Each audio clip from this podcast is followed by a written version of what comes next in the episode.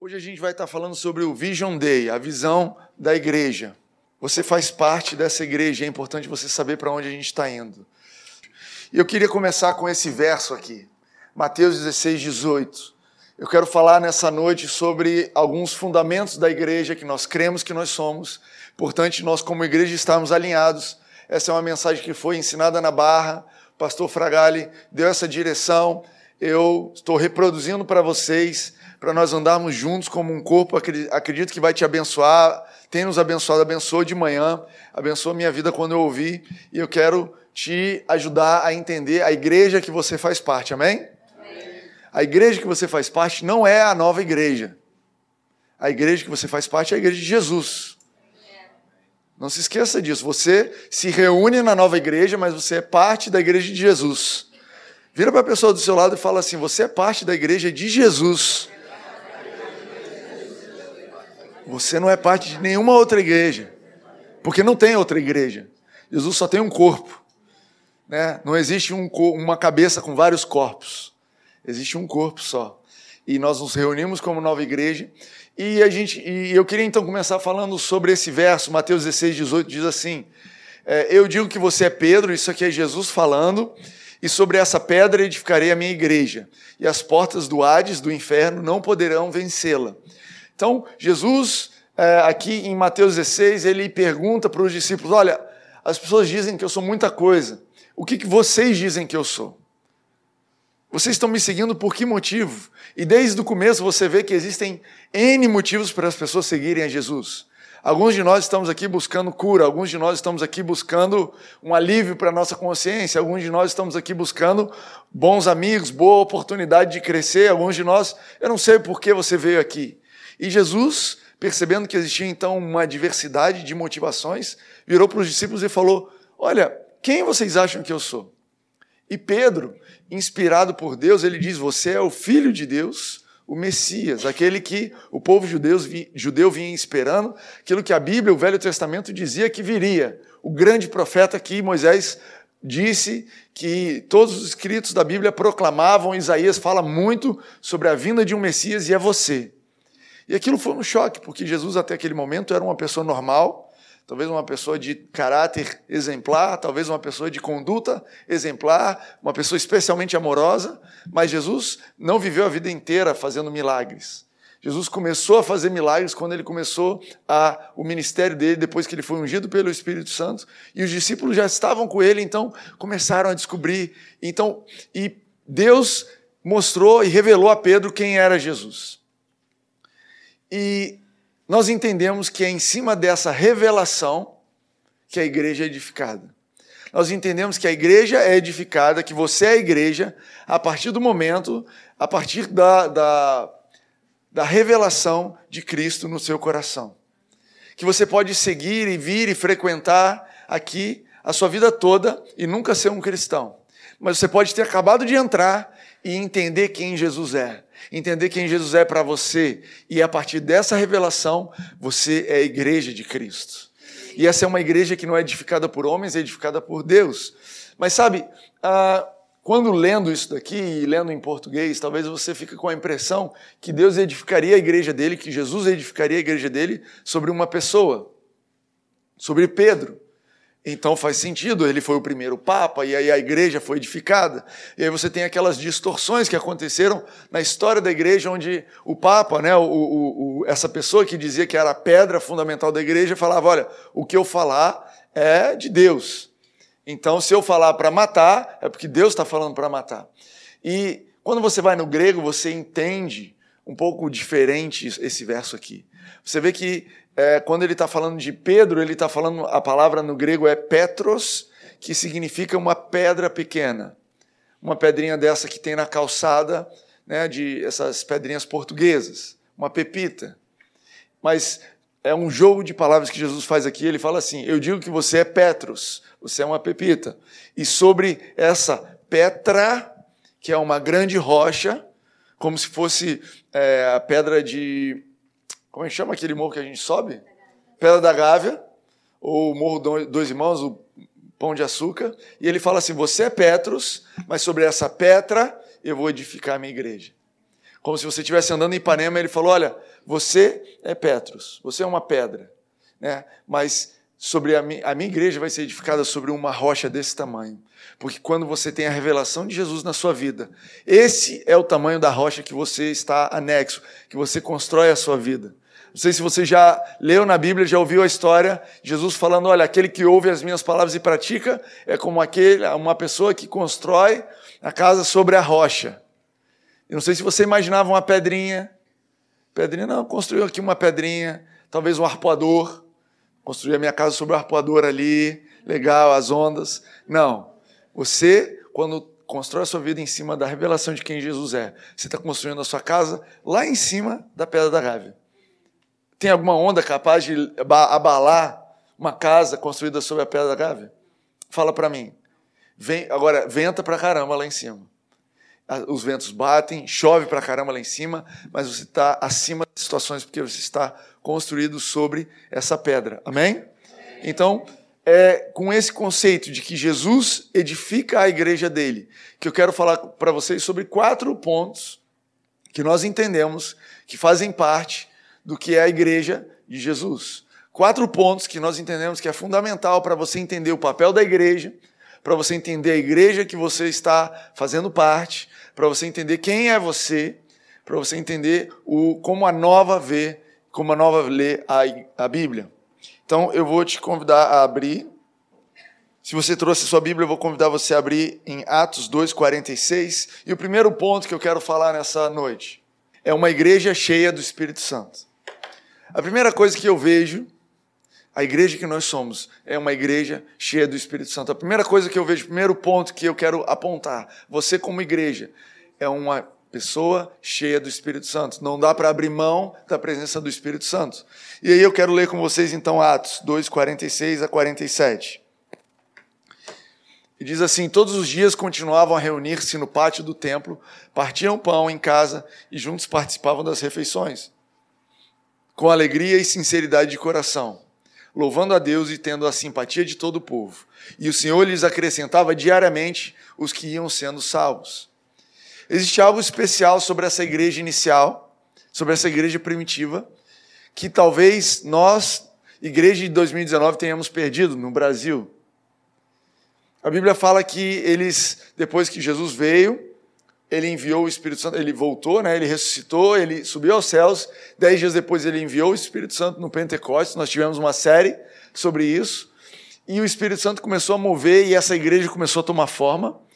E quando relatado, quando a Bíblia relata sobre essa igreja, fala que a igreja, eles estavam sempre tendo uma refeição juntos, que existia algo simples no tratar, mas a Bíblia fala algo que tocou meu coração que me chamou a atenção e diz assim: a igreja tinha a simpatia de todo o povo. E é muito curioso que hoje em dia, talvez a gente poderia inverter isso daí e dizer assim: e a igreja tinha a antipatia de todo o povo. É incrível como a igreja atual tem a antipatia do povo. Como as pessoas, de uma forma geral, quando você fala, olha, eu sou cristão, eu sigo Jesus, nossa, você era uma pessoa tão legal. Eu, eu tinha uma reputação tão boa sobre você. Eu conheço uma pessoa, isso é verdade, que trabalhava num banco de investimento e quando ele falou para o chefe dele que ele era cristão, o chefe falou: Olha, tira todas as atribuições dele, porque eu não acredito que uma pessoa que acredita nessa falácia é capaz de gerar qualquer relatório que faça sentido. E essa pessoa começou a ser perseguida no banco. E depois Deus mudou a situação, mas enfim, o mundo vê a igreja com antipatia. Você percebe isso? Você percebe essa antipatia do nosso povo com a igreja? Agora, se a gente quiser mudar isso, se nós como igreja quisermos mudar isso, qual seria a receita? O que a gente faz para mudar isso? Deixar de ser antipático. Deixar de ser antipático. É uma boa resposta. Quando você quer contar com a simpatia de alguém, o que você faz? Você é simpático com essa pessoa primeiro, né? Espalhar o amor. Então tem uma dica básica. Você né, tá solteiro. Você vê uma pessoa entrando e você fala, eu quero contar com a simpatia daquela pessoa. Começa com a simpatia, vamos ver onde é que isso vai parar. E como é que começa? Eu preciso da simpatia dessa pessoa, eu quero, eu tenho interesse na simpatia. O que, que você faz de pronto, você começa a ser simpático, você começa a ser simpática. Você dá um sorriso, você vê que a pessoa está carregando alguma coisa, você vai lá ajudar a carregar. Você ajuda a pagar, opa, deixa eu pagar aqui esse café, né? Deixa eu te ajudar. Ah, percebi que você estava perdido, perdida. Você precisa de orientação, sendo simpático. A simpatia, ela atrai a simpatia. Mas a igreja se tornou antipática por quê? Porque a igreja se tornou muito complicada. A verdade é que nós, como igreja, começamos a desenvolver uma porção de estratégias diferentes do que a Bíblia está dizendo aqui. Você vê que em Atos 2, 46 e 47, existia uma só estratégia de expansão da igreja. E o Senhor lhes acrescentava diariamente os que iam sendo salvos. Era uma igreja guiada pelo Espírito Santo, então eles não eram complicados. E não tem nada mais antipático do que uma pessoa complicada. Sabe, será que se alguém sentar do seu lado e falar assim: olha, me explica a sua fé, me explica o que você crê, você vai dizer para a pessoa: olha, é complicado, Senta aqui do meu lado que o negócio é complicado. Você tem quantos? Tem umas duas horas para te explicar? Será que você diria isso? Porque a fé cristã, ela deveria ser simples e descomplicada. O Espírito Santo, quando ele entra na nossa vida, ele descomplica as coisas. Sabe, se você tem percebido um caminhar complicado, eu quero te desafiar, te encorajar a convidar o Espírito Santo para fazer parte da sua vida, para convidar o Espírito Santo para ser é, talvez não só parte da sua vida, mas orientador da sua vida, que ele vai te guiando por caminhos descomplicados. Vocês acreditam que é possível viver em 2019 de uma forma descomplicada? Gente, eu oro todos os dias, Deus me dá um, me faz participar de uma igreja, uma igreja local. Eu como pastor, eu anseio por pessoas descomplicadas. Jesus, isso vai simplificar muito o meu trabalho a gente simplesmente crê em você, a gente descomplica a coisa toda, a gente lê a Bíblia, a gente entende que aquilo é verdade e a gente avança. E a gente não precisa ficar preocupado com estratégias dessa roupa. Agora eu vou para cá. De manhã eu lembrei de um exemplo. É, mês passado eu fui para São Paulo, fiquei hospedado na casa de um amigo, e esse meu amigo falou: Olha, a casa aqui é muito boa, a região, o bairro, muito, tudo muito bom, só tem um probleminha. Tem um morro aqui perto. E esse morro é, não sei se todo dia, mas naquele dia que eu estava lá, vem os crentes. E esses crentes eles começam a orar e passam a noite gritando aí, e é complicado. E eu falei para mim mesmo: não tem problema, eu sou crente também, não tem problema. Vou dormir com esse pessoal orando, vai ser uma delícia. Ah, alguém já teve um morro perto da sua casa desse? Amém. E Cara, no meio da noite eu estava orando, Deus responde a oração desse povo, para que eles possam ir para casa. Senhor, me envia lá. Se você quiser, eu vou lá, porque já deu, já entendi. A, a fulana quer isso, o fulano quer aquilo. Eles estão crendo no Senhor, agora é contigo, Deus. Vamos para casa dormir. Nada contra você ser orientado pelo Espírito Santo para ir para o monte. Timóteo, você está me ofendendo porque eu já fui muitas vezes para o monte e já foi uma benção. Olha, eu acredito que se o Espírito Santo te guiar, vai ser uma forma descomplicada, você não vai ofender ninguém, não vai ter ninguém que vai perder o sono porque você está lá, porque o Espírito Santo nos guia por caminhos descomplicados, respeitosos, caminhos de conquistar essa simpatia do povo. Mas você não tem como conquistar a simpatia da pessoa gritando na orelha dela a madrugada inteira. Aí eu te convido a rever conversar com o Espírito Santo e ver, Espírito Santo, será que eu entendi errado? Será que o fuso horário era da China? Você falou para eu ir à noite, no fuso horário chinês, quer dizer meio-dia, deixar o pessoal dormir. Mas esse é o primeiro ponto, uma igreja cheia do Espírito Santo. Segundo ponto, uma igreja que Jesus é o centro de todas as coisas. Uma igreja que Jesus é o centro. É incrível ter que dizer isso. Mas não são todas as igrejas que Jesus é o centro. Não é são, são todas as igrejas. Sabe, eu tenho um critério comigo. Eu tenho um critério comigo que eu queria. Eu, eu sempre penso, vou falar um dia na igreja.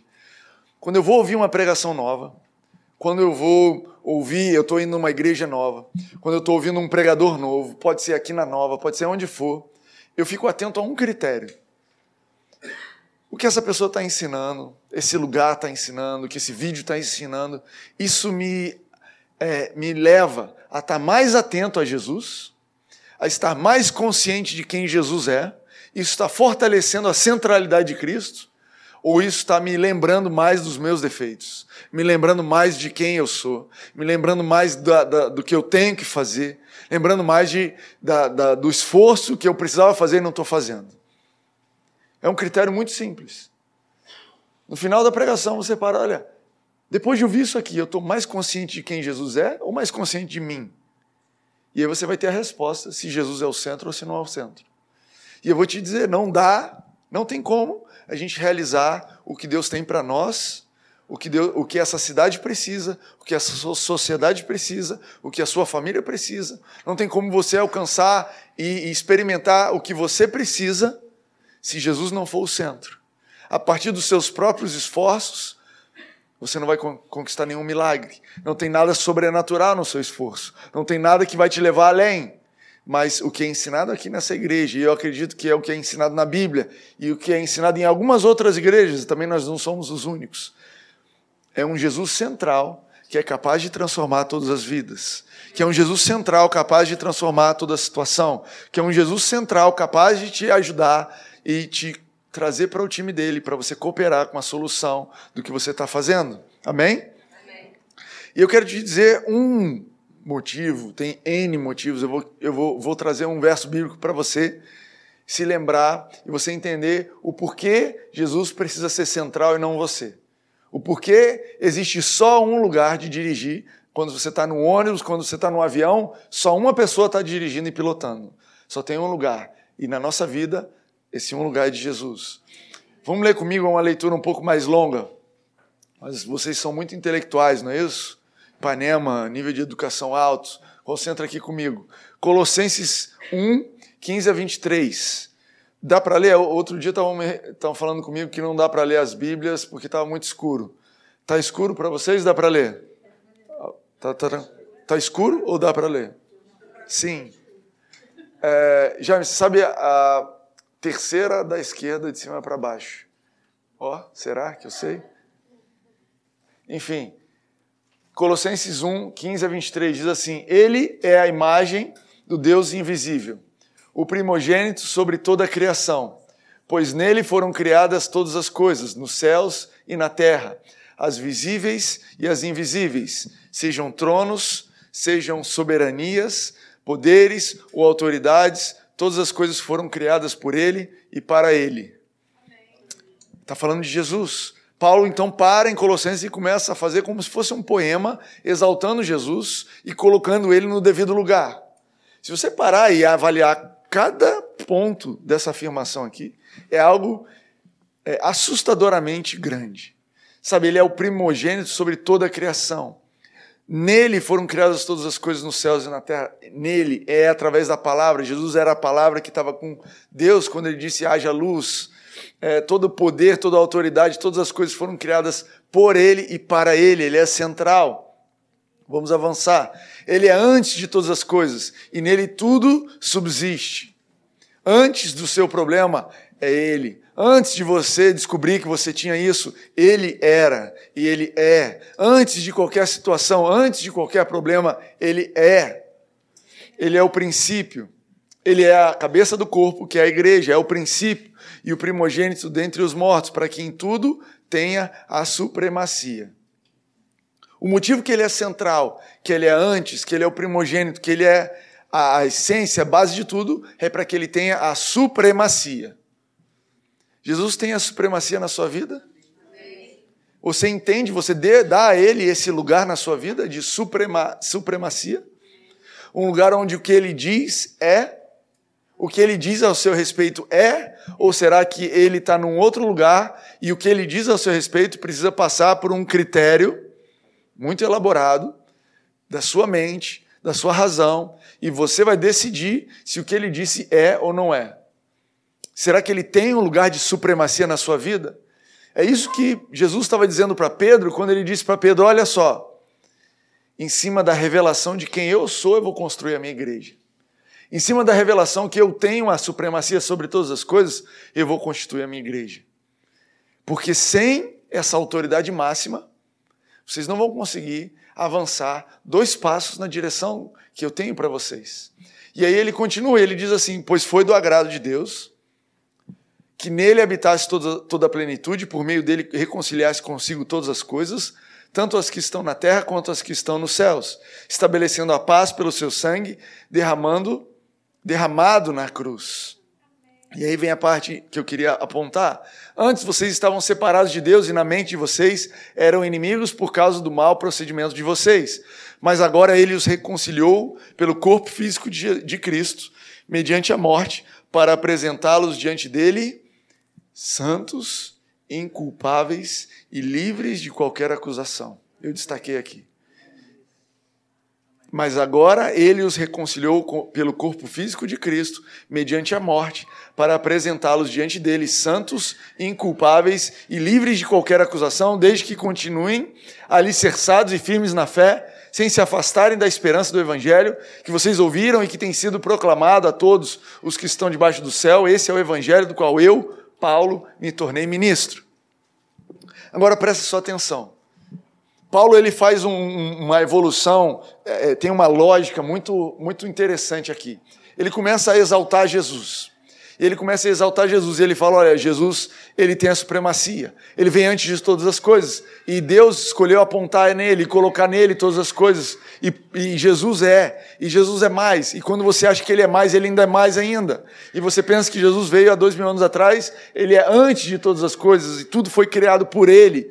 E aí, quando você fica absolutamente surpreso e surpreendido e cheio dessa autoridade que Jesus tem, Jesus pega essa autoridade e ele fala: Sabe o que ele fez com essa autoridade? Ele vira e diz para você que você é santo, inculpável e livre de qualquer acusação. O cara que está dizendo que você é santo, inculpável e livre de qualquer acusação não é você. Uma pessoa falha, que se engana é esse Jesus que está acima de todas as coisas. Você entende que se você tem uma sentença, você vai, olha, tenho uma sentença. Quem é que proclamou a sentença? Eu estou livre. Eu não estou culpado. Quem é que proclamou isso? Foi o juiz de primeira causa. Ah, então tem um peso. Primeira instância. Obrigado, meu consultor jurídico. Primeira causa não, primeira instância. Beleza. Não, não. Quem é que declarou que eu sou inocente é um juiz de segunda instância, tá certo isso? Se tiver passado por recurso, sim. Se tiver passado por recurso, você que está no podcast, sinto que alguém está estudando direito. O Espírito Santo está querendo reforçar isso daí. Agora, não sei quantos recursos tem, onde isso vai parar, mas alguma hora vai parar no STF, ok? Vai comigo aí nessa viagem. Se você tem ali, ó, eu tenho uma. É, é, é, eu tenho aqui um papel, um documento, uma sentença que está assinada pelo Supremo Tribunal Federal dizendo que isso aqui não vale, que eu sou inocente e acabou. Entende que tem um peso diferente? Na, na lei brasileira não tem nada superior que você possa recorrer. Eles têm a autoridade máxima e acabou. Se ele disse, acabou. Entendem isso? É isso que Paulo está explicando em Colossenses 1 ele está explicando: Jesus ele não é um mero juiz do Supremo Tribunal Federal. Ele é antes de todas as coisas. Ele é o cara com maior autoridade de todos os tempos. E ele está dizendo que você é inculpável, que você não tem culpa, que você é santo, porque ele te fez assim. E sabe a estratégia do diabo, 100% das vezes, 100% das vezes é abalar essa verdade. Tudo que vem, seja a conta bancária, seja problema familiar, seja doença, vem para te dizer sutilmente, às vezes de uma forma encoberta, dizer para você, talvez você não é tão santo assim. Talvez, talvez você consegue fingir que você é bacana lá na igreja, todo mundo te acha legal, mas eu te conheço. Eu sei o que você fez no verão passado. Eu sei quem você é por dentro. E sutilmente, sutilmente você é convidado, e aí eu vou acreditar nesse Jesus central de todas as coisas? Ou vou acreditar nessa voz? Que pode ser a voz dos seus sentimentos, pode ser a voz da sua razão, da sua lógica, pode ser a voz daquilo que você foi criado ouvindo. E a revelação de Cristo, sobre a qual a igreja é edificada, é uma revelação que mostra que quem tem autoridade para definir a minha identidade, quem tem autoridade para definir quem eu sou, se eu sou culpado ou não, é Jesus.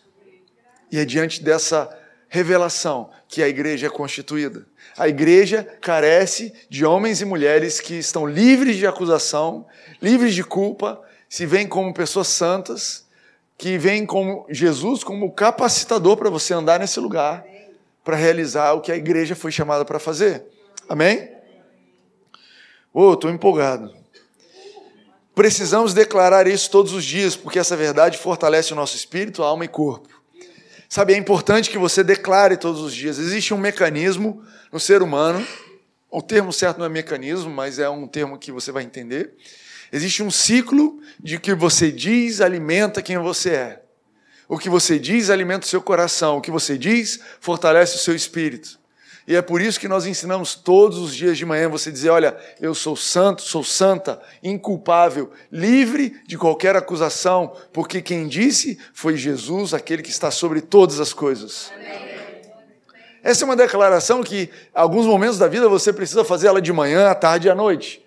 Alguns momentos da vida você precisa declarar isso o tempo todo. Eu não sou um perdedor, eu não sou um fracassado, eu não sou uma pessoa que está indo para lugar nenhum apesar de eu ter X anos de idade, ainda não ter feito isso, isso, aquilo, apesar da minha empresa estar assim, assim, assado, apesar de eu ter feito essa e essa besteira com a minha carreira, apesar de toda essa situação aqui, de eu ter essa patologia, de eu ter esse diagnóstico médico, apesar de eu ter esse histórico na minha vida, quem diz quem eu sou, me diz que eu sou um sucesso. Diz que não tem nenhuma acusação contra mim, me diz que eu vou avançar e eu vou acreditar nesse Jesus, porque ele é central na minha vida. É sobre isso que Jesus edificou a igreja dele. E é sobre isso que ele está te edificando. Terceiro ponto: uma igreja que reconhece a nova aliança. A igreja que Jesus tem para nós. A igreja que Jesus tem o sonho dele, que ele vê, que ele visualiza, que quando ele declara sobre você, ele está vendo uma igreja. E um desses pontos é uma igreja que reconhece a nova aliança. Sabe, infelizmente nós vivemos num tempo onde não é muito claro essa, clara essa divisão de nova aliança e velha aliança. Infelizmente você, aliás, felizmente nós temos acesso a muita informação no nosso tempo. Você pode entrar na internet, você vai ouvir pregação de qualquer tipo. Não é só pregação, você pode assistir o YouTube para te ensinar qualquer coisa. Desde cozinhar, cuidar de criança, montar um carro, o YouTube tem tudo, a internet tem tudo. E tem todo tipo de pregação também. Quem aqui ouve pregação e assiste no YouTube de vez em quando? Quem aqui ouve e assiste num podcast ou de alguma outra fonte? Beleza? Você que não levantou a mão, você precisa utilizar esse recurso que Deus tem para nós no nosso tempo. Mas, porém, nem tudo, nem tudo que você vai assistir é puro. Nem tudo que você vai assistir é perfeito. E esse é um dos das dificuldades, dos desafios do nosso tempo. Se nós temos acesso a todos os livros, então qual livro eu deveria ler? Se eu tenho acesso a todos os vídeos, então qual vídeo eu deveria confiar? Se eu tenho acesso a todas as notícias, então qual notícia eu deveria dar ouvidos qual notícia eu deveria descartar? E esse é, é talvez a angústia do nosso tempo. As pessoas já não sabem mais o que é a verdade. As pessoas já não sabem mais se é ou não é. Disseram que o Bolsonaro é isso, mas eu não sei se ele é. Disseram que essa pessoa fez isso, mas não sei se fez. E eu estou com uma raiva dele, mas ah, era fake news. Eu estou com uma raiva dela, mas aí ah, não sei, depois descobri que não era. E eu estou assistindo aqui um vídeo, estou assistindo outro. E sabe, é incrível como você vai encontrar mensagens de pregação separando ou juntando a antiga aliança e a nova aliança. É incrível como você é capaz de entrar em N igrejas que dizem que a velha aliança e a nova aliança são uma continuidade. É uma mesma coisa. Você vai encontrar pessoas, talvez professores da fé, que são absolutamente incapazes de separar e distanciar e dizer o que, é uma, o que, é outra, por que, que uma acabou, por que, que a outra começou. E não dá para você viver na nova aliança misturado com a velha aliança. Uma vez uma pessoa falou: olha, se você pegar, aqui tem uma garrafa de água pura. Se você botar uma gota de sujeira e falar, Timóteo, olha, ali tinha 510 ml de água pura. E eu botei só 10 ml de água suja. Bebe aí, cara. Tá limpa. Assim, na maioria é limpa, não é? Estatisticamente, essa água tá linda. Pode beber. Você vai beber essa água? Você precisa saber separar uma coisa da outra. E quando eu estava preparando essa mensagem, eu estava lendo um livro me, me recordei de um outro livro que eu estava lendo, uma biografia da Gisele Bündchen. Gente, não estou aqui recomendando a biografia da Gisele Bündchen como uma biografia cristã. Também não estou desrecomendando. Eu estou lendo, estou gostando. Tem um filtro. A Reni era para estar tá aqui, que eu ia falar da Gisele Bündchen, queria que a Reni aprovasse ou não. Mas olha o que, que eu li, eu trouxe aqui transcrito uma pequena porção, vê se você se identifica com isso. Curiosamente, na introdução do livro, ela começa a falar de Jesus. Ela começa a falar de Deus. E eu estou lá lendo um livro que, para mim, a referência era, cara, legal, uma brasileira que impactou o mundo, que extrapolou os nossos limites de Brasil e hoje ela é sinônimo de Brasil no mundo. Então, deixa eu aprender o que essa mulher tem. E, pum, me deparo com Deus, porque Deus está em todo lugar, às vezes escondido, às vezes com menos importância, mas você pode encontrar Deus até no livro da Gisele Bündchen. Não estou ganhando nenhum dinheiro por falar do livro da Gisele Bündchen. Vamos lá. Um dia, isso é escrita dela, um dia quando eu tinha 12 ou 13 anos, estávamos estudando Levíticos. Uma imagem que eu não tinha na minha cabeça. Levantei a minha mão, como, e aí perguntei, como poderia o mandamento olho por olho, dente por dente, existir lado a lado, com Jesus nos ensinando que devemos amar os nossos inimigos e sempre dar a outra face? Como isso funciona? Não estava tentando ser esperta, mas não fazia sentido para mim. Ao invés de responder a pergunta ou iniciar uma discussão, o professor olhou surpreso e então frustrado e me mandou para a diretoria.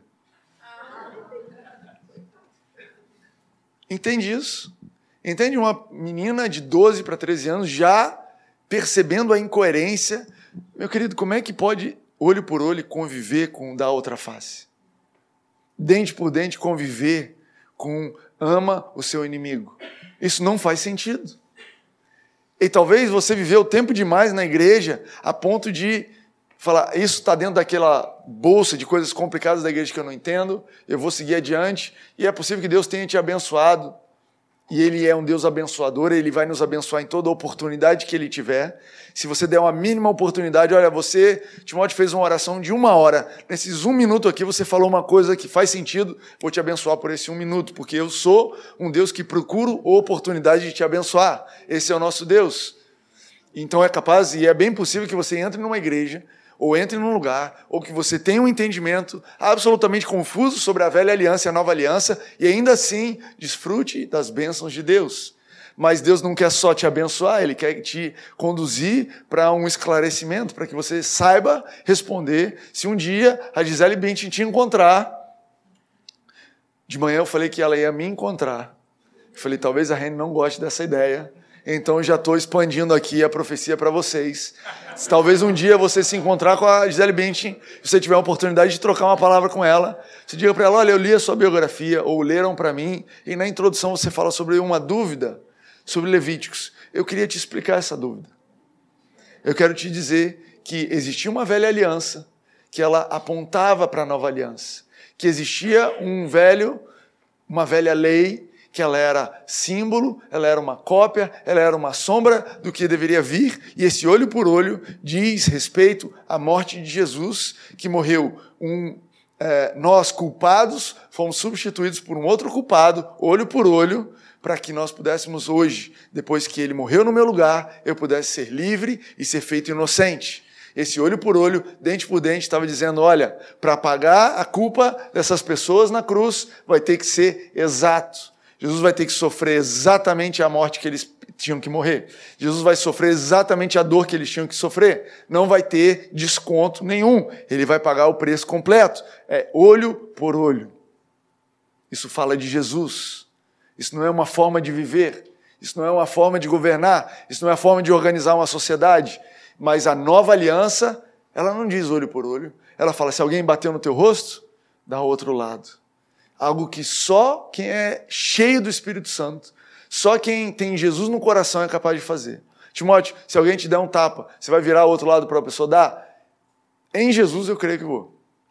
Em Cristo eu quero declarar que eu vou. Se você quiser testar mais tarde, a gente pode testar se a minha fé está em Cristo naquele momento. Você pode correr o risco, mas eu gostaria de acreditar que sim. E eu acredito que todos os dias nós somos desafiados a isso Você é perseguido e a Bíblia fala, Pedro fala, quando ele era caluniado, ele abençoava.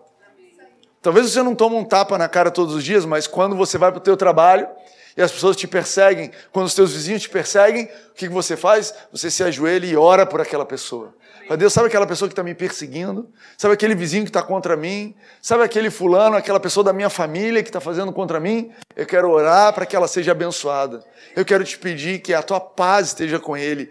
Pai, eu quero que você perdoe ele dos pecados que ele tem contra mim. Qualquer ofensa, eu quero perdoar, assim como eu recebi o teu perdão, Pai, porque eu sou capacitado por Jesus a ver não o que é, mas o que ele vai ser. Como você ama ele, eu também amo. Essa é a nova aliança, amém?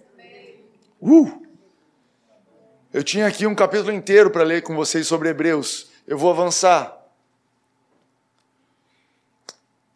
E ele diz assim: agora, porém, o ministério de Jesus, eu estou lá na frente. Depois você lê Hebreus 8 inteiro. Lá na frente diz assim: agora, porém, o ministério que Jesus recebeu é superior ao deles. Então, o livro de Hebreus é uma comparação. E ele está comparando a velha aliança da lei com a nova aliança que é em Jesus. E aí, falando sobre isso, ele fala: olha, não é uma continuidade. A velha aliança e a nova aliança não são uma continuidade. A nova aliança é superior à antiga. Agora, porém, o ministério que Jesus recebeu é superior ao deles, assim como também a aliança da qual ele é mediador é superior à antiga, sendo baseada em promessas superiores. Você acredita que as promessas de Deus para a sua vida são superiores a qualquer outra promessa que Deus tenha feito? Você já abriu sua Bíblia e leu sobre as promessas de Abraão? Que ele fala assim: olha, você vai ser uma bênção onde você estiver. E ele fala assim: olha, eu vou abençoar quem te abençoar. Você acredita nisso? Que às vezes você vai estar num trabalho, você vai falar: olha, esse lugar aqui não presta, esse camarada que não sabe administrar essa empresa, mas porque ele me abençoou com um emprego, então essa empresa aqui vai para frente. Olha, essa loja aqui que eu trabalho não tem as melhores roupas, mas porque eles me abençoaram, eles vão ser abençoados, porque essa é a promessa de Deus para Abraão. E a Bíblia diz em Hebreus 8 que nossa, as promessas a nosso respeito são superiores às deles. Eu gosto muito disso. Pois se aquela primeira aliança fosse perfeita, não seria necessário procurar lugar para outra. Deus, porém, achou o povo em falta e disse: Estão chegando os dias, declara o Senhor, quando farei uma nova aliança com a comunidade de Israel e com a comunidade de Judá. É uma nova aliança. Não será como a aliança que fiz com seus antepassados. Ela é diferente. A Bíblia está dizendo que é diferente.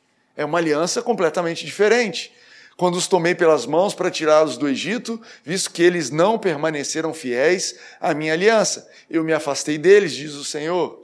E aí ele fala dessa nova aliança.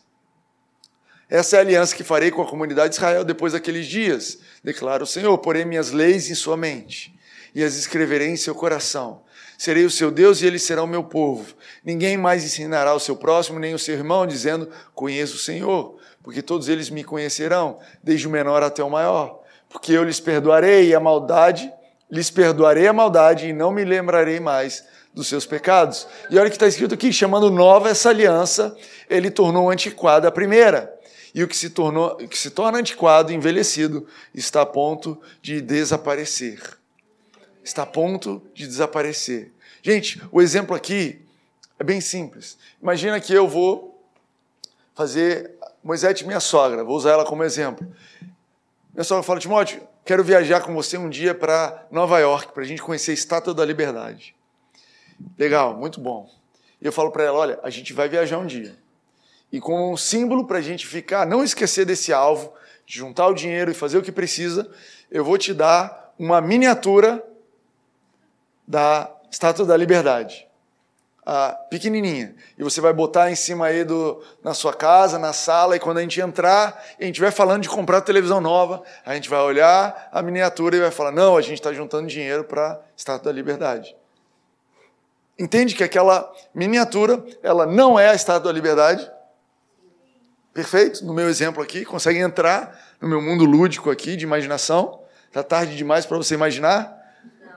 Vamos lá, entra comigo. A, a, como é que é? O souvenirzinho do, da, da Estátua da Liberdade. É a Estátua da Liberdade ou não é? Não. não é. Mas ela aponta, ela é uma sombra e uma cópia do que está por vir. Agora imagina que a gente viaja para Nova York, a gente está no hotel e chega o grande dia de conhecer a Estátua da Liberdade e eu viro para ela e falo, vamos lá conhecer a Estátua da Liberdade? Faz algum sentido ela virar para mim e falar, não, eu trouxe a Estátua da Liberdade, está aqui. Vamos ficar aqui no hotel curtindo a Estátua da Liberdade, porque ela é linda. Eu estou vendo ela há muito tempo e eu me apeguei a essa Estátua da Liberdade. Você diria, que? Não faz nem sentido isso. Cara, a Estátua da Liberdade real está lá, está aqui, está disponível. Por que, que você vai ficar com a sombra, com um modelo pequenininho? Ele foi ótimo, ele nos lembrou e ele nos ajudou, nos apontou para cá, nos ajudou a juntar, ele cumpriu o propósito dele, mas agora a gente chegou na coisa real. Vamos entrar, vamos fazer, vamos passear lá, vamos conhecer o real. Essa é a diferença da nova aliança e da velha aliança. Quando você fica preso na velha aliança, você está preso na Estátua da Liberdade em miniatura. Que lindo! Ajuda a apontar as leis de Deus, as leis do Velho Testamento, elas ajudam a apontar para Jesus, elas têm princípios válidos, mas elas são sombra e elas são simplesmente um souvenir perto de, quem Jesus é.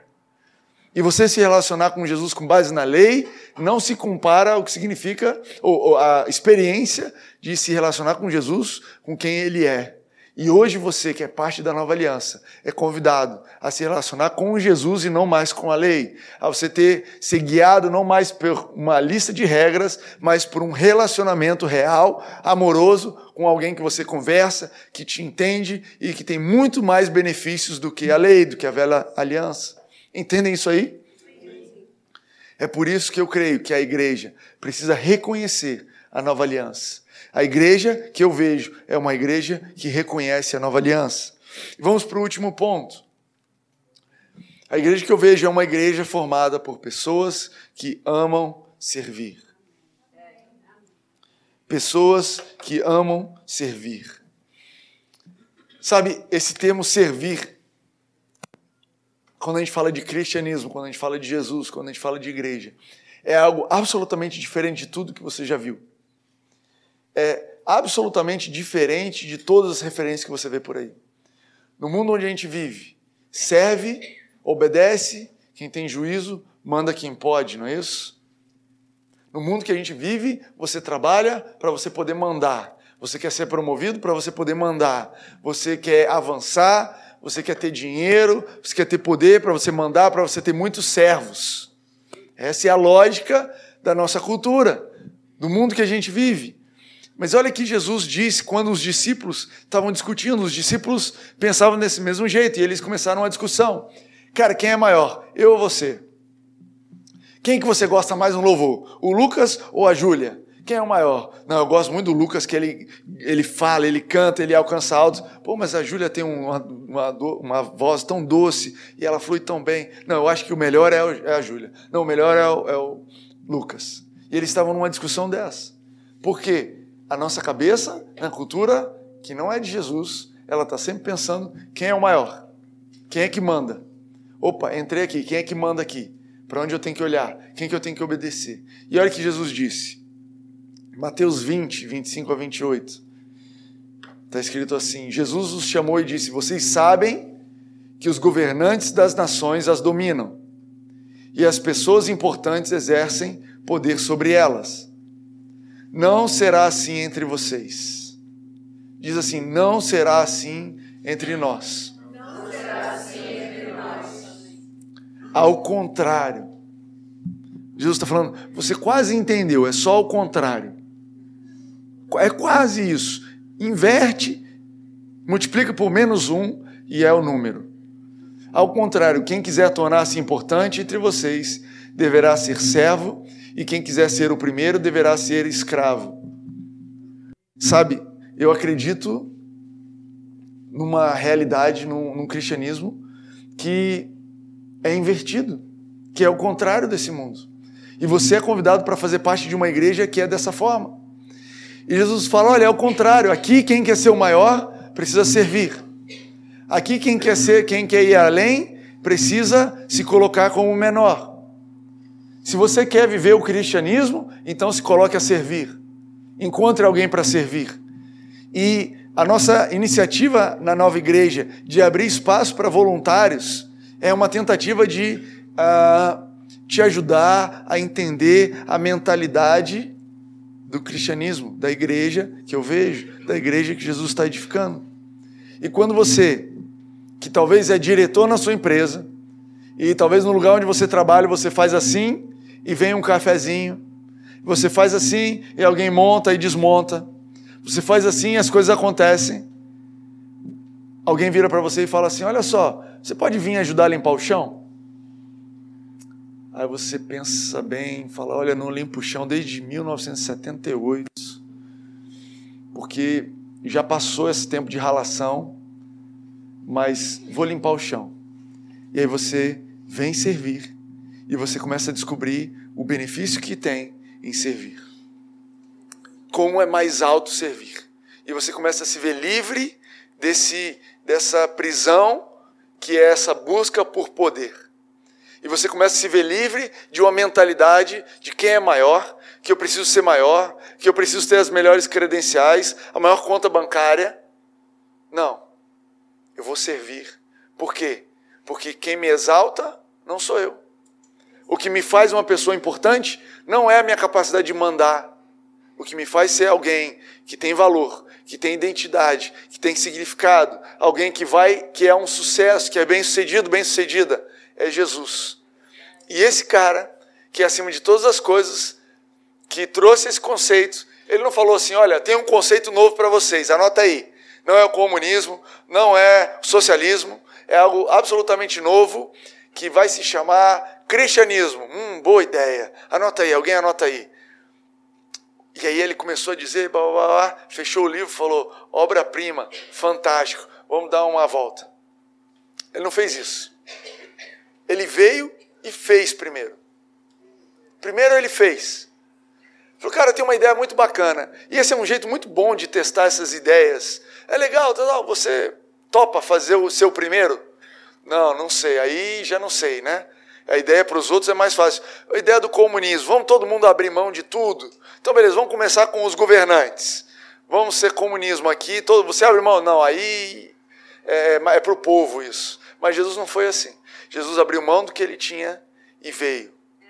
E ele veio servir. Ele podia ter nascido num palácio, ele podia ter nascido em 2019, nascido é, talvez num lugar bacana, dono, herdeiro de um hotel, herdeiro de uma fortuna bilionária, mas ele nasceu na Palestina, no meio do deserto. Gente, eu já tinha ido lugar seco, eu já tinha até. É, há, algumas semanas atrás, eu e René, a gente viajou para Dubai, a gente atravessou Dubai, é, o deserto de Dubai, para ir numa cidade do lado, de carro. Eu vou te dizer o que tem no deserto. Não tem nada. Não tem nada. Sabe, esse lugar onde Jesus veio servir, não era assim, ah, Ipanema está muito sujo, está muito mal cuidado isso aqui. Gente, a gente vive no verdadeiro paraíso. Eu acho que um dia vão descobrir que o Jardim do Éden é aqui. O Jardim do Éden é o Rio de Janeiro, comparado ao deserto onde Jesus vivia. Ele abriu mão do que ele tinha, ele veio servir num lugar que não tinha nada, que o pessoal dormia em cima da pedra, que o pessoal dormia no calor, que a pessoa tinha que andar para buscar água, que era vento, era barquinho, era com remo, e o pessoal passava fome. Essa era a realidade. E ele veio, e ele veio servir. E ele não veio servir por obrigação. Esse é o maior desafio que eu sinto no meu coração. Lucas, se você quiser vir começar a tocar. O maior desafio quando eu estava preparando essa mensagem, esse quarto ponto, a igreja que eu vejo é uma igreja cheia de pessoas que servem por amor. Eu, eu, eu fiz uma introspecção e comecei a analisar na minha vida. Quantas coisas eu faço na minha vida por amor? Quantas coisas eu faço na minha vida porque eu sou, eu tenho compromisso, porque eu tenho responsabilidade? Eu vou te dizer, eu, eu prezo por ser uma pessoa de palavra.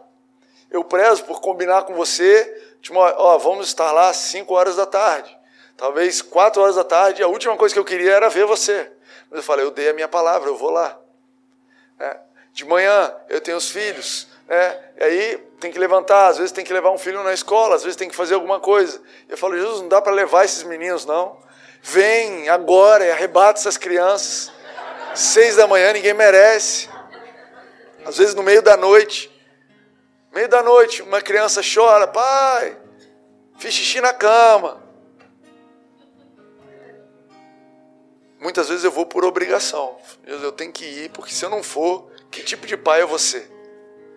Mas o desafio é talvez você que é motivado por obrigação, por compromisso, pela tua palavra, que é uma ótima motivação. Buscar em Deus, substituir essa obrigação como ponto central de motivação e encontrar o amor como ponto central de motivação para servir. Olha, eu amo a empresa que eu trabalho. Eu amo, a, eu não estou falando de mim, eu estou falando pela fé. eu também amo a empresa que eu trabalho. Mas sabe, você poder declarar, olha, essa foi a empresa que Deus me colocou, com esse patrão abençoado em nome de Jesus, aleluia. Com esses colegas aqui que eu aguento demais. Mas Jesus me dá amor por esse lugar, porque se você me colocou aqui, é aqui que você me deu para brilhar. É esse lugar que você me deu para fazer a diferença. É aqui que eu vou começar a agir. É aqui que eu vou ser fiel e você vai me conduzir. É aqui que eu vou. É aqui que eles estavam precisando de um filho de Deus. Você me mandou para esse lugar, então eu quero amar. Sabe, a Bíblia fala que Jesus, em João 13, fala assim: Jesus amou os seus e amou até o final. Três anos depois, na noite que o pessoal ia atrair ele, ó, esse aqui vai me vender para ser morto. Esse aqui vai me negar xingando. Esses outros aqui vão todos sair correndo, me largar na hora do apuro. Esse pessoal aqui que eu amo. É esse pessoal aqui que eu sirvo. É por eles que eu vou morrer. É por eles, eles são os primeiros na lista que eu vou entregar minha vida. Por quê? Porque o filho do homem não veio para ser servido, mas para servir. E esse Deus, e esse Jesus que fez isso, nos desafia. Olha, ao contrário, quem quiser tornar-se importante entre vocês deverá ser servo. Quem quiser ser o primeiro deverá ser escravo. Sabe, ele está falando de uma vida de voluntariado, não só na igreja, mas onde você está, por amor. Servir as pessoas por amor. Já pensou em servir o seu vizinho? Já pensou em servir o seu colega? Já pensou em servir a sua mãe? Aquela mesmo que você está brigado, aquele seu irmão, que só quer saber de tirar dinheiro de você, que só quer saber de ir no, no restaurante se você for pagar a conta. Já parou e pensou em servir Ele? Servir em amor, servir em amor, servir. Porque essa é a igreja que Jesus está edificando. São pessoas com esse tipo de coração, com esse tipo de atitude, que estão sendo edificadas para fazer a diferença. E eu quero te dizer, nós vamos fazer a diferença. Não existe lugar nenhum na Bíblia nenhumzinho, nenhuma história que Deus se propôs a edificar alguma coisa que ele não edificou. Não existe uma história na Bíblia de Deus falar: olha, tentei, não dei conta, voltei frustrado. Se a Bíblia está dizendo, se Jesus disse, sobre essa rocha eu vou edificar minha igreja, então ele não vai falhar. Ele que está operando em você. É por isso que Paulo escreve: olha, aquele que começou a boa obra em vós vai terminar. Ele não é um Deus de começar e não terminar. Amém? Eu quero te convidar a ficar de pé.